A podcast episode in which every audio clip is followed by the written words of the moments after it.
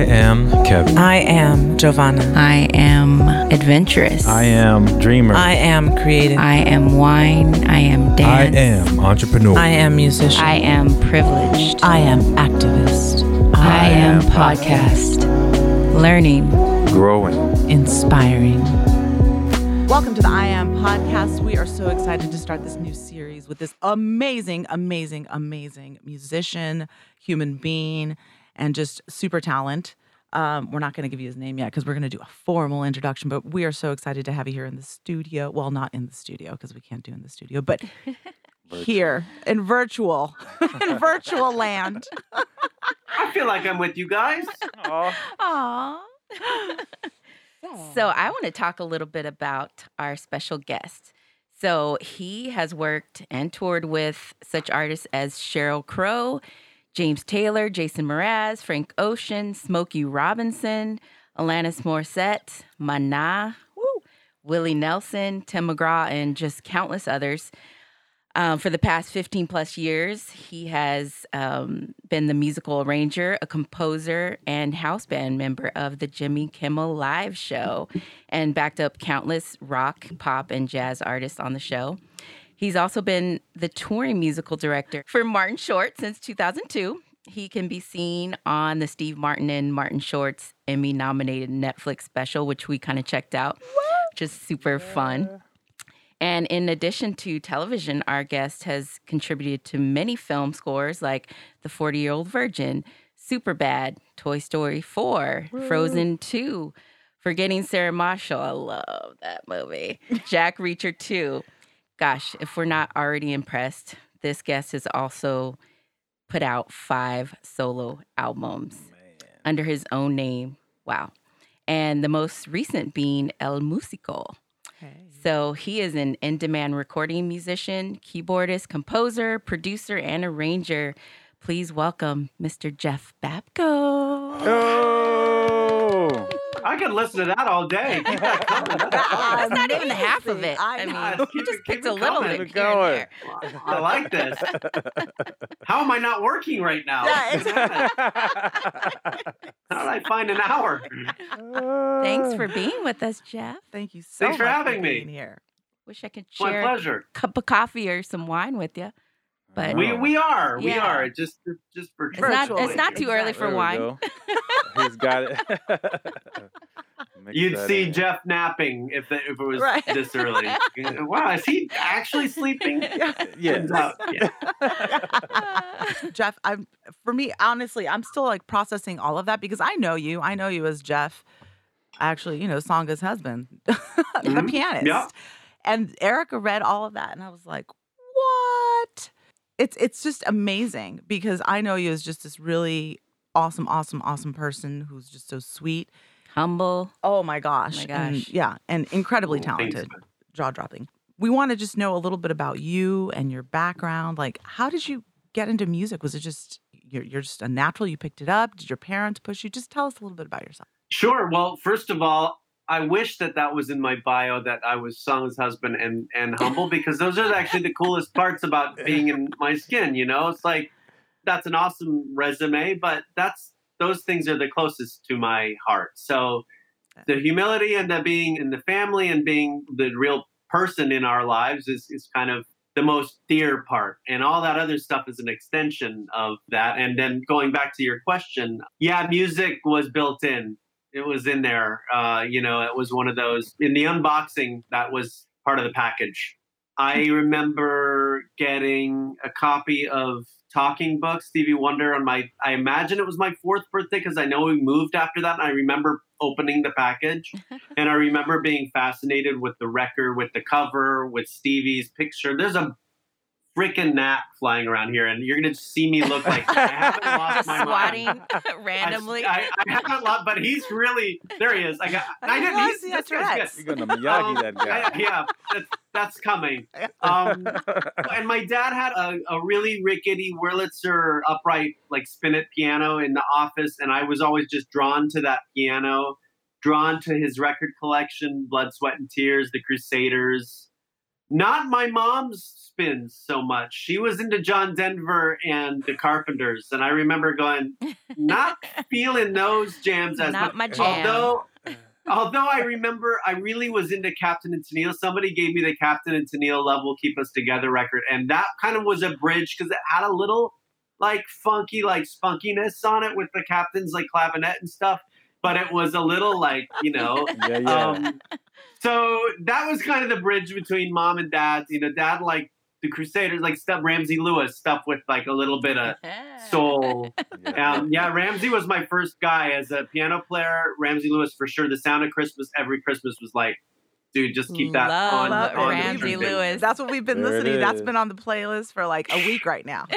Forget about it. The Sound of Christmas is my favorite Christmas record ever, and I love that there's a song. I think it's called the Christmas Blues, where it's his, just a blues, and they put sleigh bells on it. Hey, look, it's Christmas. Like Christmas. Sleigh bells Um. So true though.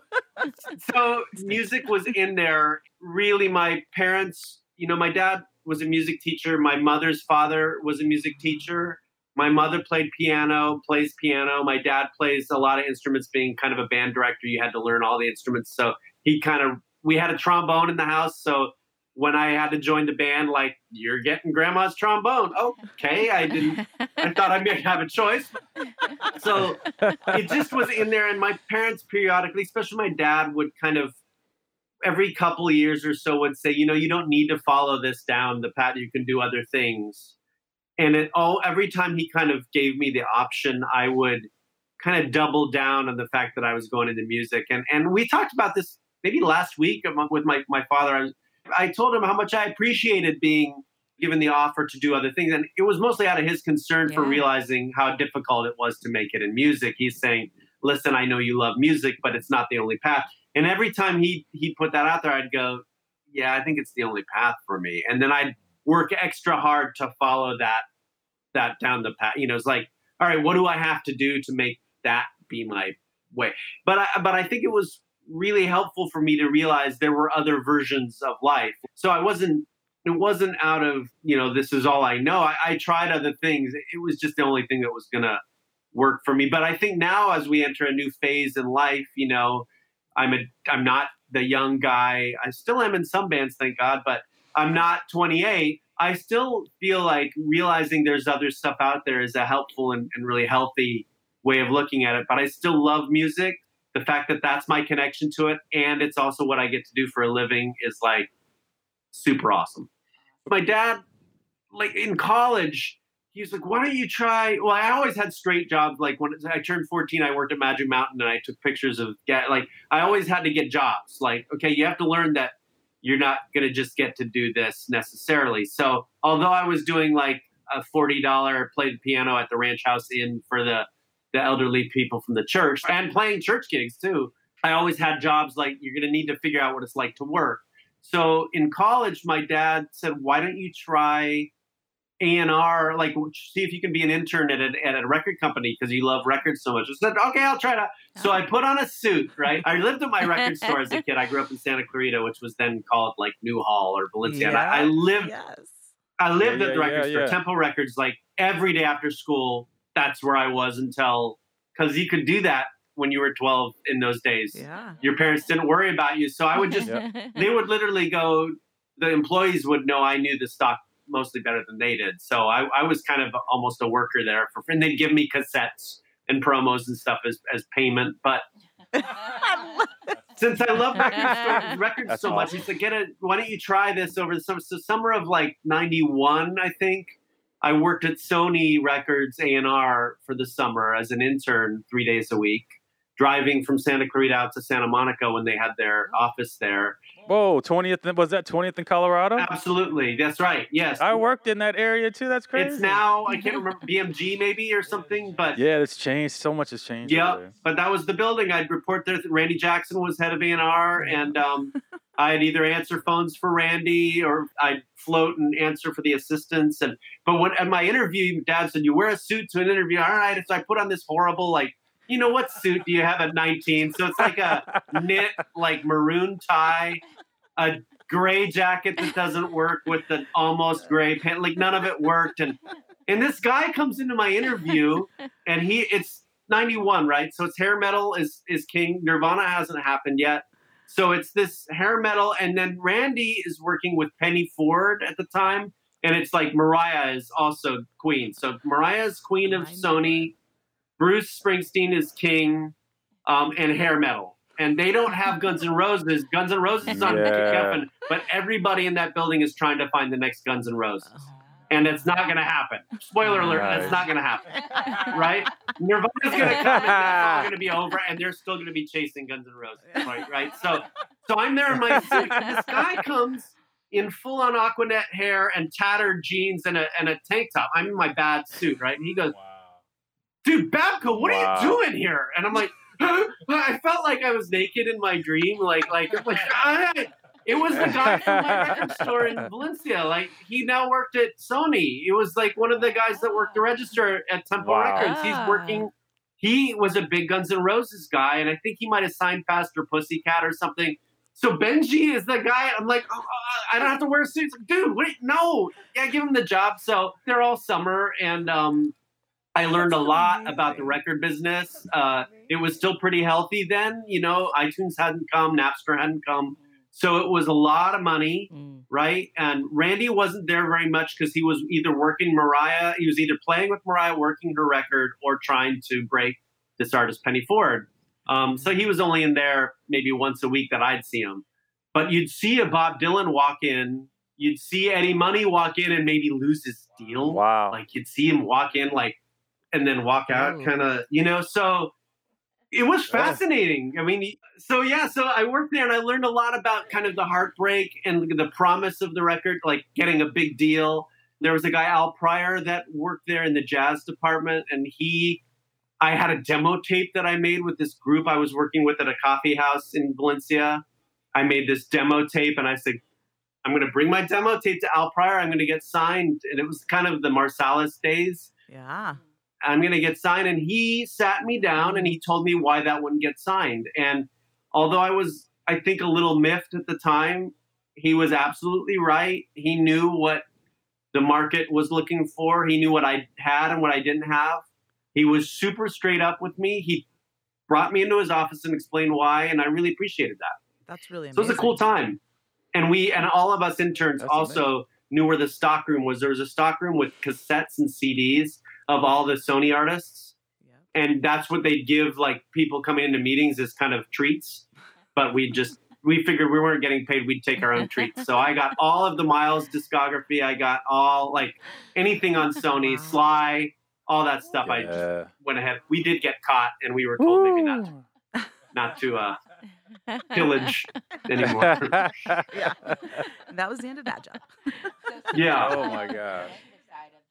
So, seeing the negative side of the industry, did that discourage you from pursuing music at all? No, it, it, it's interesting. Like my dad's kind of options, it kept making me go further that direction. It's like, okay, I got to work extra hard. So when I did graduate college and moved back here full Yes. time to LA, I just, I had, you know, I'm at Kinko's every day making flyers for my little jazz band. To Kinko's, to those listening, was a copy center where Right. you could Remember those days? And, I, and I'm like making flyers and getting a headshot and like anything to try to stay like because I did realize I was, I was only 22, but I realized there are a lot of guys that can play here and play great. It's like the best of the best are here or New Mhm. York at that time. So why would anybody hire me? There's 60 people that do what I do and have more experience and are probably maybe better than me. So I had to make myself present myself as a new like there's a guy that we don't know about. And so I started hiring guys that were working to try to get my name in, you know, I wanted to play with them, but also like I need to get my name in the conversation. A lot of people would move to LA and say, it didn't work for me. Well, how did they know you were there? Well, I practiced in my apartment all the time and I really knew people like this. Like, well, they're not going to discover you practicing in the corner of your apartment. You might be really good, but no one's going to know Right. about you. Exactly. Um, so, so unfortunately, I didn't practice yeah. enough. Yeah. Uh, but I did. I was at Kinko's a lot, and I became part of the kind of scene. And then I got a tour right away, and so I was kind of straddling touring and having a little jazz group here. And so I kept kind of like doubling down and like, That's all right, awesome. if it's not going to work because I'm good enough only, I got to figure out how to be good enough and find my way in, find my way to be recognized. Yes. Persistence is key in this business, and most people give up. And I love the fact that you you got to be strategic. If you want to know where you're gonna you're trying to end up, you've got to know the people that are working. The networking is is a huge part. People do business with people that they know and like, and and you found a way to be good and become that likable guy which you are naturally. I mean, obviously, you made your way. That yeah, and also like, thank you, and and also, I'm trying to turn off the air. Um, also, you're getting a window into my world. Um, as you said that, I realized like I had a lot of loves growing up. Like YouTube's amazing because we can get any information we want at all times, and for young musicians, young anything, you can get. But I had to go to the Video Depot on Lyons Avenue and discover whatever video was mm-hmm. available of so and so, or go to the library and check out records, literally check out records, right. or go down the street to my neighbor's house who had Rolling Stones right. tattoo. You bring it home, study it before his brother found out I had the record and bring it back, or, or tape records and stuff. You know, I valued yeah. all that information. So part of like going to the music that started the videos or taping like VHS taping Saturday Night Lives because I like the musical guests. And I also was a big fan of comedy. And I didn't realize all that was going to play into my life, mm. but I was collecting data that whole time mm. and and and really trying to store it in a way. And I didn't, you know, when I auditioned for Martin Short in '99, his brother was auditioning me, and he said, "Oh, do you know this character?" I knew all the characters not because I thought I was going to have to work with them, but because I loved them, and I and I I was able to recall the music just because I was a nerd, but but also I, I, I didn't realize I was collecting data for a reason. I yes. just I just was. And then when called into action, I had to be able to access that information. So yeah, I think it's really for young people. It's amazing to have this wealth of information available. Mm-hmm. There's so much of it, right? That we don't. I don't know how easy it is for a young person with a wealth of endless information to hold certain information dear enough to really let it absorb yeah. into their kind yeah. of experience. You don't have to their... work as hard as we did back in the day yeah. to get this information. It's so true. And I think that quest for knowledge and that hunger for information that we had, like it makes it that much more precious to us. And, yeah. and, and, and you kind of weed out what like what I didn't like or didn't get. I would weed it out kind of and maybe come back to it. You know, right. there's music I didn't get when I was young or comedy I didn't get, or you know, and, and, and I appreciated. it. I was like, I don't think I get that yet. I'll, I'll we'll, we'll come back to you, you know, and, and I may still not get it, but a lot of it I, I wasn't ready for, you know. It's a great segue to the next question I have because uh, we watched that Netflix special with Martin Short and Steve Martin, and I was like, oh my gosh, like I don't know you that well, and I didn't know how funny you are. You're oh, just a thanks. natural comedian, and to get that opportunity is so awesome. It, it, was it always natural for you to to be on stage and be in front? Just that comedic timing and all of that. Did it come natural for you? That's me using my comedic timing. For that. I thought I'd give you a pause to make Yeah, I know. You did it earlier, and I was like, did he freeze? you had his thing in there. You had it. Um, I uh, I love comedy.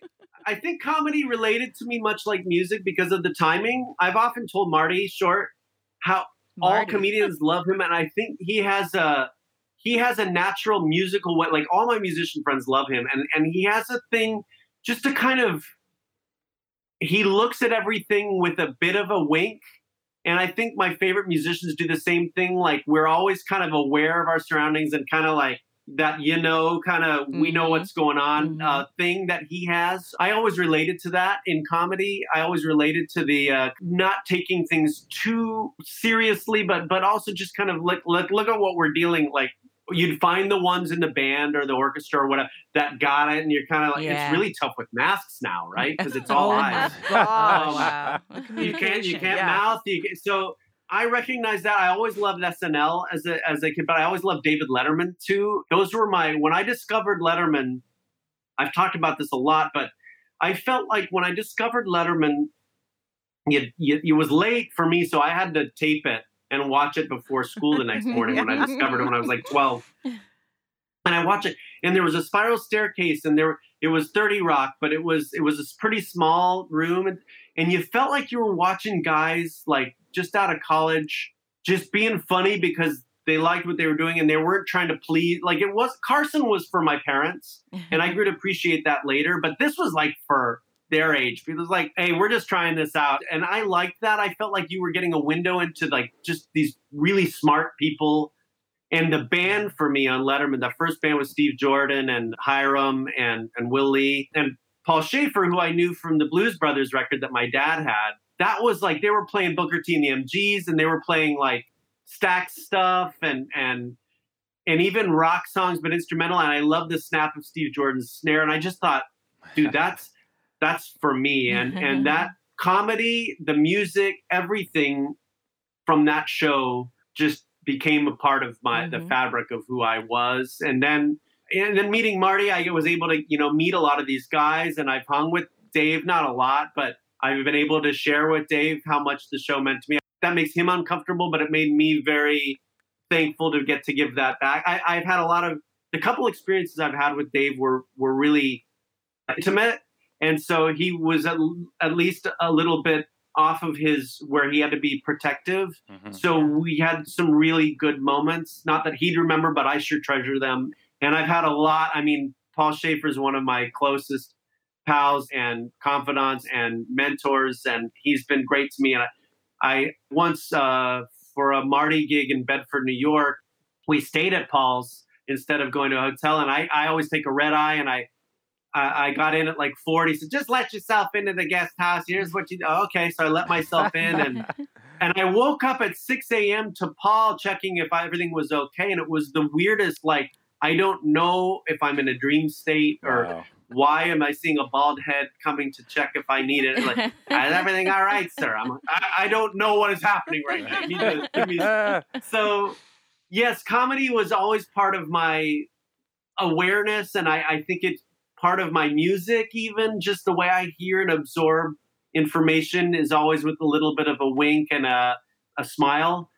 Comedy, I, have always felt really, um, really close to that part. And so, working with Marty, we we we got very tight very quickly and started touring together pretty much right after the first show that I did with him. And then through that, I met Paul and and and all of that gang, the SCTV guys, and I, I've gone to SNL just to hang out with those guys sometimes. And and then uh, when Steve came into the fold with us, and we kind of joined forces, and tour, I saw Steve's con, Steve Martin's concert yeah. with his bluegrass band, the, the Steep Canyon Rangers, at, at the Pantages with with my wife, and I just remember coming away from that. That was probably like 2011, or yeah, probably 2011.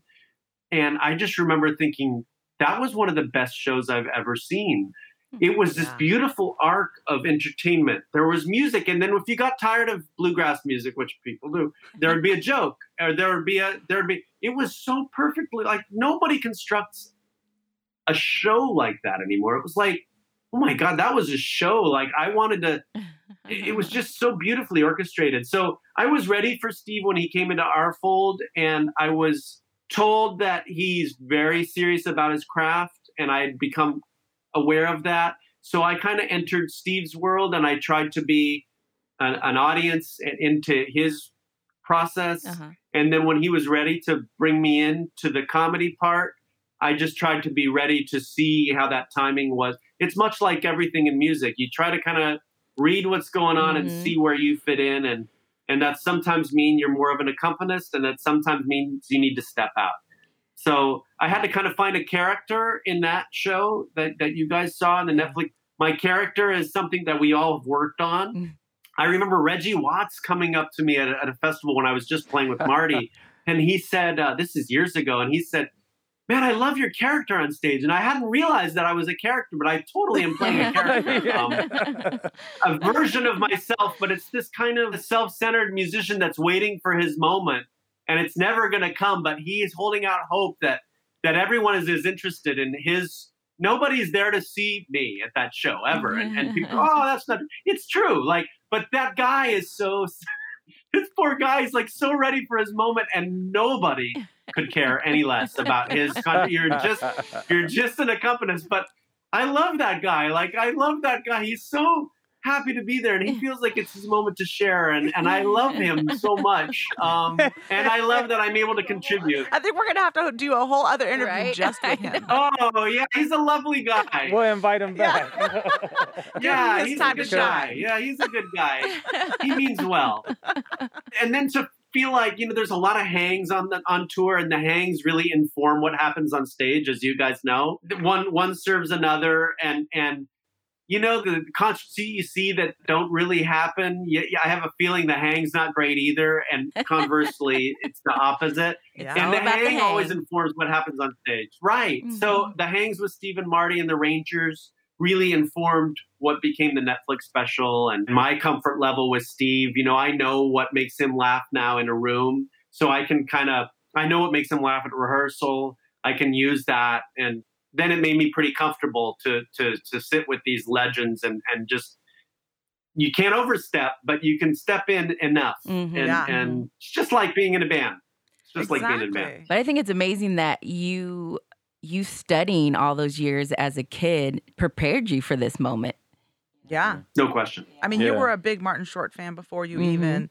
I mean, when that audition came along, is it something where you were like, oh, "I have to do this. This is I, it's calling me," or is it somebody that just was it just a phone call? It was a really weird call. Uh, I came back from a tour with the guitarist Robben Ford in Europe, and I was getting really dark on that tour. And we were doing a lot of blues festivals, and I love the blues.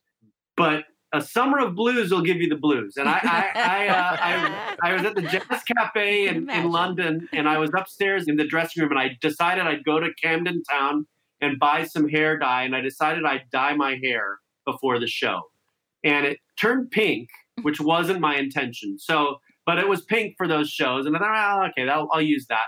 And I came back from that tour, and my hair's so I said, pink doesn't work. So whoever's cutting my hair said, let's try blue. So now I have blue hair.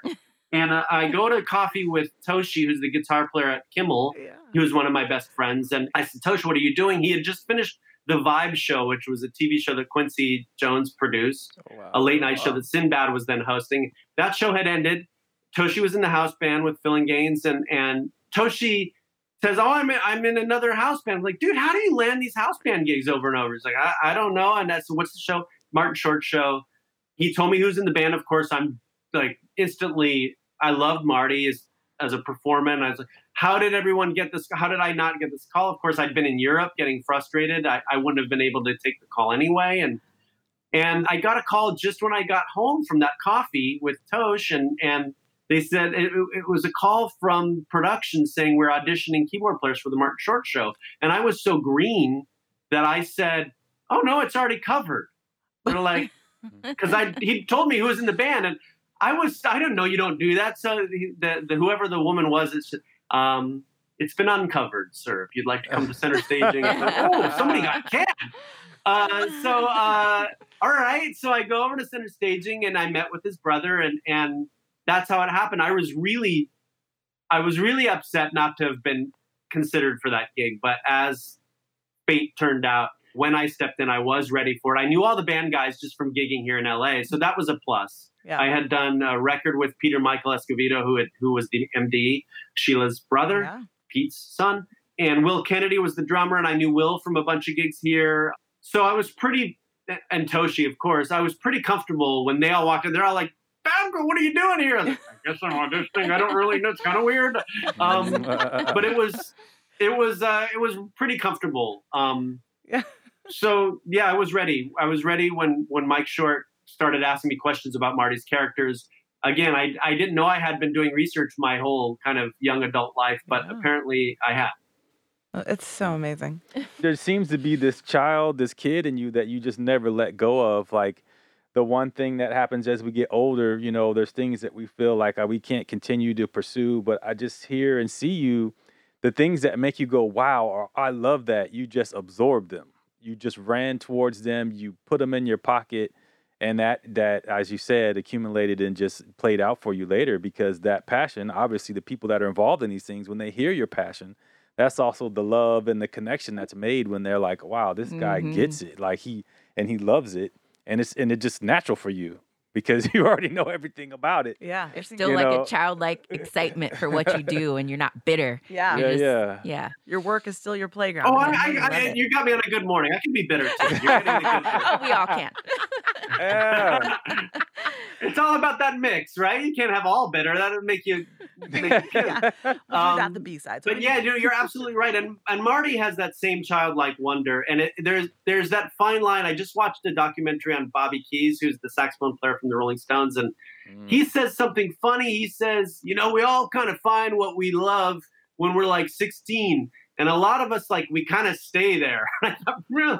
yeah, like a lot of rock and rollers or whatever, kind of stay at their maturity level at 16. And the trick is to, for me, is to find that childlike wonder and that passion Mhm. and not let that mute and or or be trampled upon by the The business Yeah. which yes. is trickier and trickier as we get older, but also to mature in other ways and try to go, okay, yeah, I can leave that there and let that be like a, a, a sourdough, like that's that's constantly yeah. keeping alive, but also to learn as we go and be the perpetual student and and mature in the other ways. So we can keep that little globule of passion and childlike wonder alive, but also be like growing around it and Mhm, and mhm. and hopefully becoming better humans and and grown-ups and parents and Yeah. World Absolutely. citizens in, at the same time. That's the tricky part. Like some people, like the childlike wonder becomes their whole life, and they don't really develop and and or become responsible. And it's it's tricky. It's a tricky uh, balance, but And vice versa. Some people completely lose their that wonder. that I, I really am kind of uh, blown away just all of these things that you're you're you're busy you don't have time to sleep man. You have so many things you're trying to accomplish. You're considering family life work. I mean like you said some people just dive into work and then their their your family fails because of it or whatever. But like where do you think you got those ideas from? And then what have you learned? What advice would you give to other people on trying to find ways to to balance that? That's a great, great question. Honestly, it's funny you mentioned sleep. I found like literally this year, COVID year, sleep is really part of what makes me better during the day. So I was just talking to my wife about it yesterday. Like I had to close my eyes for 10 minutes yesterday. I'm like, why am I fighting this? I'm super tired. Like, so I'm trying to listen to my body more as I get old and like yeah. listen to what it needs, if it's exercise, if it's sleep, if it's taking care of it, because I'm only going to be a vessel of good in my circle or in the world if I'm, yes, taking care of myself. So trying to do that. Honestly, learning from a bunch of failures is is a lot of it. Like when I failed, like going, is there a takeaway from this? Now there's certain times where it, there's just a, it's just a fail, and you can go, okay, you win some, you lose some. But there's some, it's like, why did that fail? Is that my beyond my control, or is it something that I directed to happen? And and trying to be mindful during those moments, like or after the fact, like when you're doing the the uh, wrap up show on your on your your wins and losses, you're like, um, Yeah. I think I could have done that differently, or did I handle that the best? Yeah. Or even pausing before I react or respond. Um, that's tricky for those of us in improvisation and music and stuff, where we're like always ready to kind of like go with the moment. It's like, yeah, Mhm. but maybe wait a moment before you go with that. You know, if it's professional or um, so just trying to be aware constantly Yeah. and be, I guess also like if I were to do a musical analogy, like I learned a while ago, like a lot of us jazzer kind of guys are guys that, that uh, people that love to, to improvise. hmm Like we're constantly looking for the next great thing to play in the moment and like, how can I contribute? And we're forgetting that we're listeners first or we're members of a bigger band of an or so so yeah, listening is actually at one point, Are you all. we are all accompanists exactly right Yeah. and and if you have a contribute a contribution like that's a lick or a something Mhm. that should only serve the music that shouldn't be because you thought it was cool in that moment only like Mm. if it serves the music that's really exciting Yeah. and that can be a really powerful statement but it's like that first debate right it's like it can't be uh, it can't just be everyone jumping in it like picking our moments and and it took me a lot longer to realize that than i wish it, it had um Yeah. but yeah it, it's it's much about like music is so much about listening and and not about just what we're playing and and i i find that everywhere in in in my life So true. Golden Nuggets, y'all. That's what the season is all about. I am the band, where we sit down and interview some incredible musicians, artists, the people behind the music that you love.